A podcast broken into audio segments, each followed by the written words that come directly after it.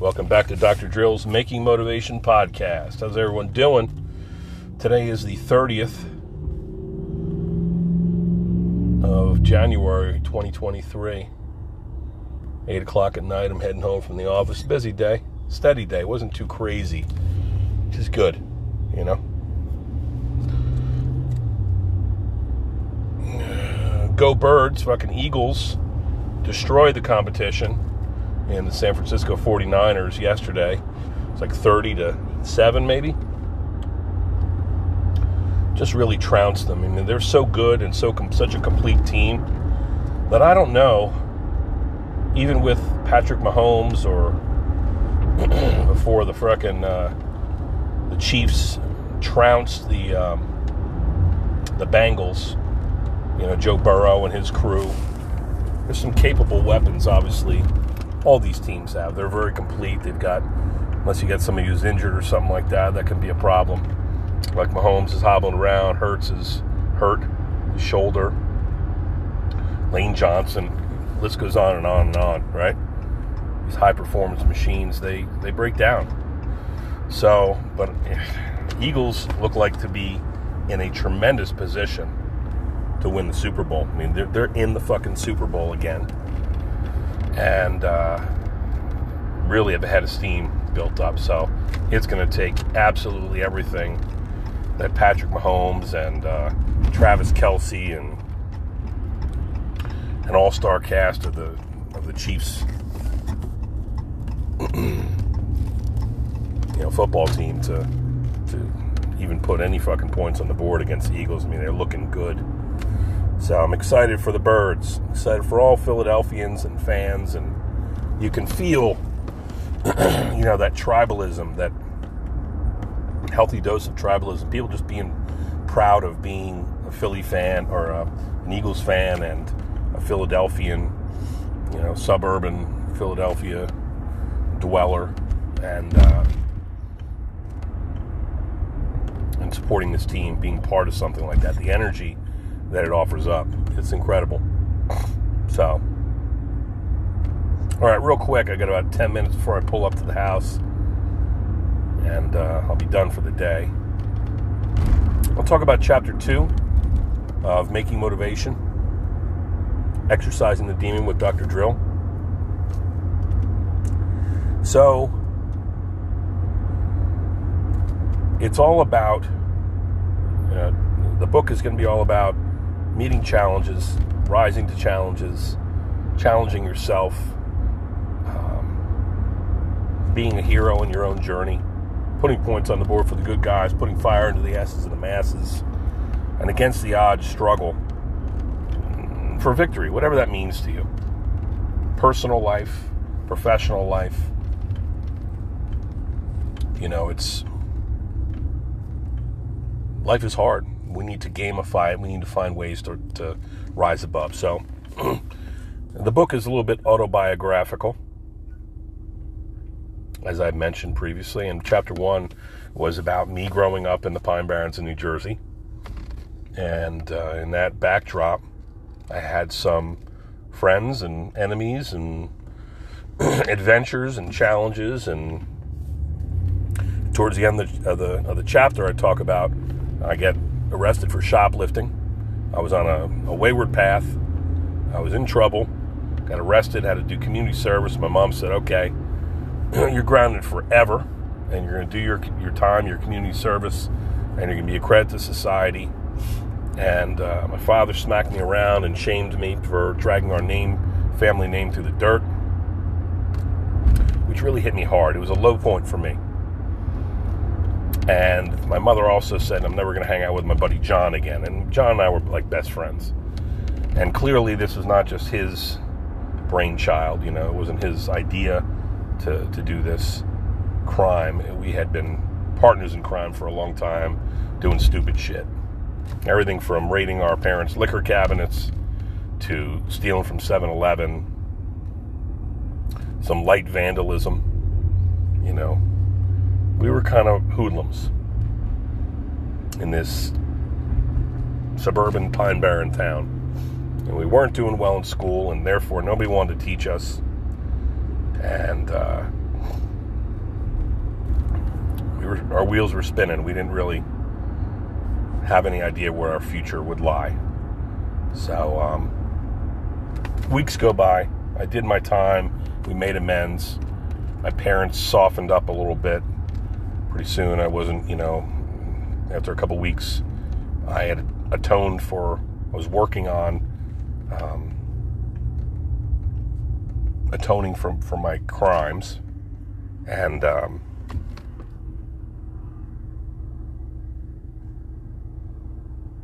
my mother softened a little bit. And she said, I said, listen, Ma, I want to remain friends with John if at all possible. He's like my best bud, and we're both a bunch of dickheads. And so, you know, we're going to apologize to, you guys. I'm going to apologize to his mom.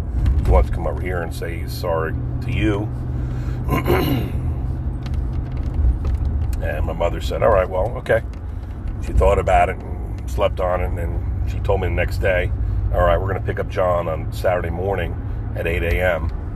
I'm gonna, I got a surprise for you guys.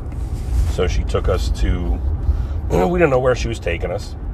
She drove us down toward Long Beach Island, which is about 20 minutes south. And uh, right before we got on the bridge to go over to, you know, presumably maybe going to the scene of the crime, the Surf City 5 and 10, she stopped in Manahawkin right on Route 9, where there was this ramshackled, broken down, kind of like seaside um, shopping center. It's like it looked like an old house, a fucking haunted house going to fall down. There was a gold and collectibles place. There was a um, an old um, post office, and there was a Marine Corps recruiter. She pulled up right in front of the Marine Corps recruiter, so like, oh shit. My mother was a big supporter of the military, and we had my father had served in the army. My her brother my uncle uh, uh, Brian served in Vietnam, and uh, so she always believed that the service would make a man out of you. And uh, I'll be damned, she was she was not right. So we pulled into the into the recruiting office. Nobody was there. I remember she took us across the street to um, Dunkin' Donuts and we got some breakfast and we come out. I think I had a fucking Snapple and a sausage, egg, and cheese. It was a long time ago. We come out, and there's a, a light blue Ford Tempo pulling into the parking lot across the street. Uh, you know, a recruiter gets out, guy's dressed in his his uh, service Charlies, or which is like um, short sleeves. He was a corporal. guy's name was Corporal Burnett. He was from Lancaster, I remember. He was tall, slender, very erect build. Um, had a, a, blonde, high and tight, uh, kind of like a horseshoe haircut, a flat top with a kind of like a bald spot right down the center. so um, we went into this building and we sat down and it was a little shitty carpet, and it was a desk at the far end, and a door, presumably to a restroom or something like that. And then uh, there were two chairs in front of it, and one chair behind it. That's where he sat. And my mother stood, and we sat down in the chairs, and she behind us, and stood behind us, and you know, he's basically Burnett basically said, uh, "Your mother told me why you're here." and you guys got into trouble, and she's trying to, you know, help you find something you might be looking for. You know, told his story about when he was a, a young guy before he joined the Marine Corps, how he could have might have wound up in, in trouble or jail or something, or, or at very least had was misguided, misdirect, didn't have any direction. So um, he said, "Okay, well, you know, you can't join yet, but you guys looking for a challenge." This is freaking challenging. There's nothing harder than joining the United States Marine Corps. Go to boot camp. It's a freaking unbelievable challenge. Not everybody can do it. I just came back from Desert Storm, and I went all these, he's talking all these foreign places he's been, things that we were watching on CNN. You know, he was living, and uh, he told us all about his job for the Marine Corps, which was he was an NBC or nuclear biological chemical specialist, which basically means he was the he would go around uh, if there was a some sort of attack, chemical attack, nuclear or biological agent. He was trained to detect that with a testing system and then guide the forces to um, protect themselves and fight back. So, and that's in wartime. In peacetime, these are the guys who would walk around while we were training, doing patrols or something like that. It'd be a guy with a duffel bag, you know, full of tear gas canisters, and we'd be out there trying to be tactical, walking through a field or walking through the Mojave Desert somewhere, dozens of us in formation, you know. What we called a wedge formation. And uh, which was like a big V. Imagine like a Canada geese flying above. It's kind of what it looked like. And uh, these guys would stop and they throw CS or tear gas canisters out at us. And so we learned to steer clear from the NBC Marines. Um,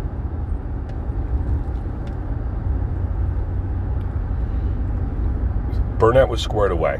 We could relate to him. Um, he told us about all the challenges that could be before us. We were only 14, right? He told us that we couldn't enlist until we were, or we couldn't join the delayed entry program or the DEP, excuse me, until we were 16 with our parents' consent. We couldn't enlist until we were 17. Same thing with parents signing off. Um, but he said, look, you know, you're 14, so you got a while. You got your entire high school, you know, career. So why don't you um, focus on that? And if you want to come out and train with us on a monthly basis, you can do that, you know. And they would get together in the delayed entry program or the DEP. They would go and do a formation run or they would you know, go and do some sort of rifle simulation or go to nearby Lakehurst Naval Base and, and do some sort of operation. At the very least, people would con- people who were joining the Corps would go down to the recruiting office and hang out there. And we you look at countless rows of um, images of people who um, who have joined and were down in boot camp or were coming back, and you look at them in their shiny uniform, their dress blues, and they're just freaking squared away and motivated. And they've done all these things, and we would learn about the phases of boot camp and how hard it was. And man, you know, not everybody's gonna can, has what it takes, and you got to study hard. You got to be in really good shape and all this shit. So the next four years were like we're trying to fit in in high school, but basically what would, we would be doing a lot of the time was like always keeping in our back in the back of our mind, like whatever happened, as long as we kept out of trouble,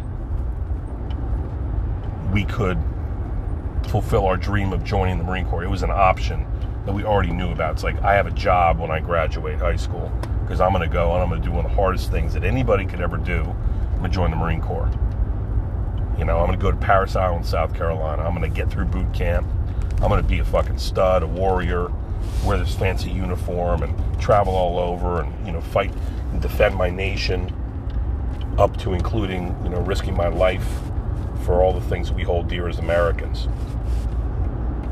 And so, growing up in the 80s, it was all, you know, all these patriotic movies about, you know, Rambo and, you know, Arnold and Commando and Terminator. All the shit was, it was just endless movies. You know, fucking Sands of Iwo Jima, Platoon, about valor and service and you know, you know, near death experiences and being a badass. We all wanted to be John Claude Van Damme or Schwarzenegger or Stallone.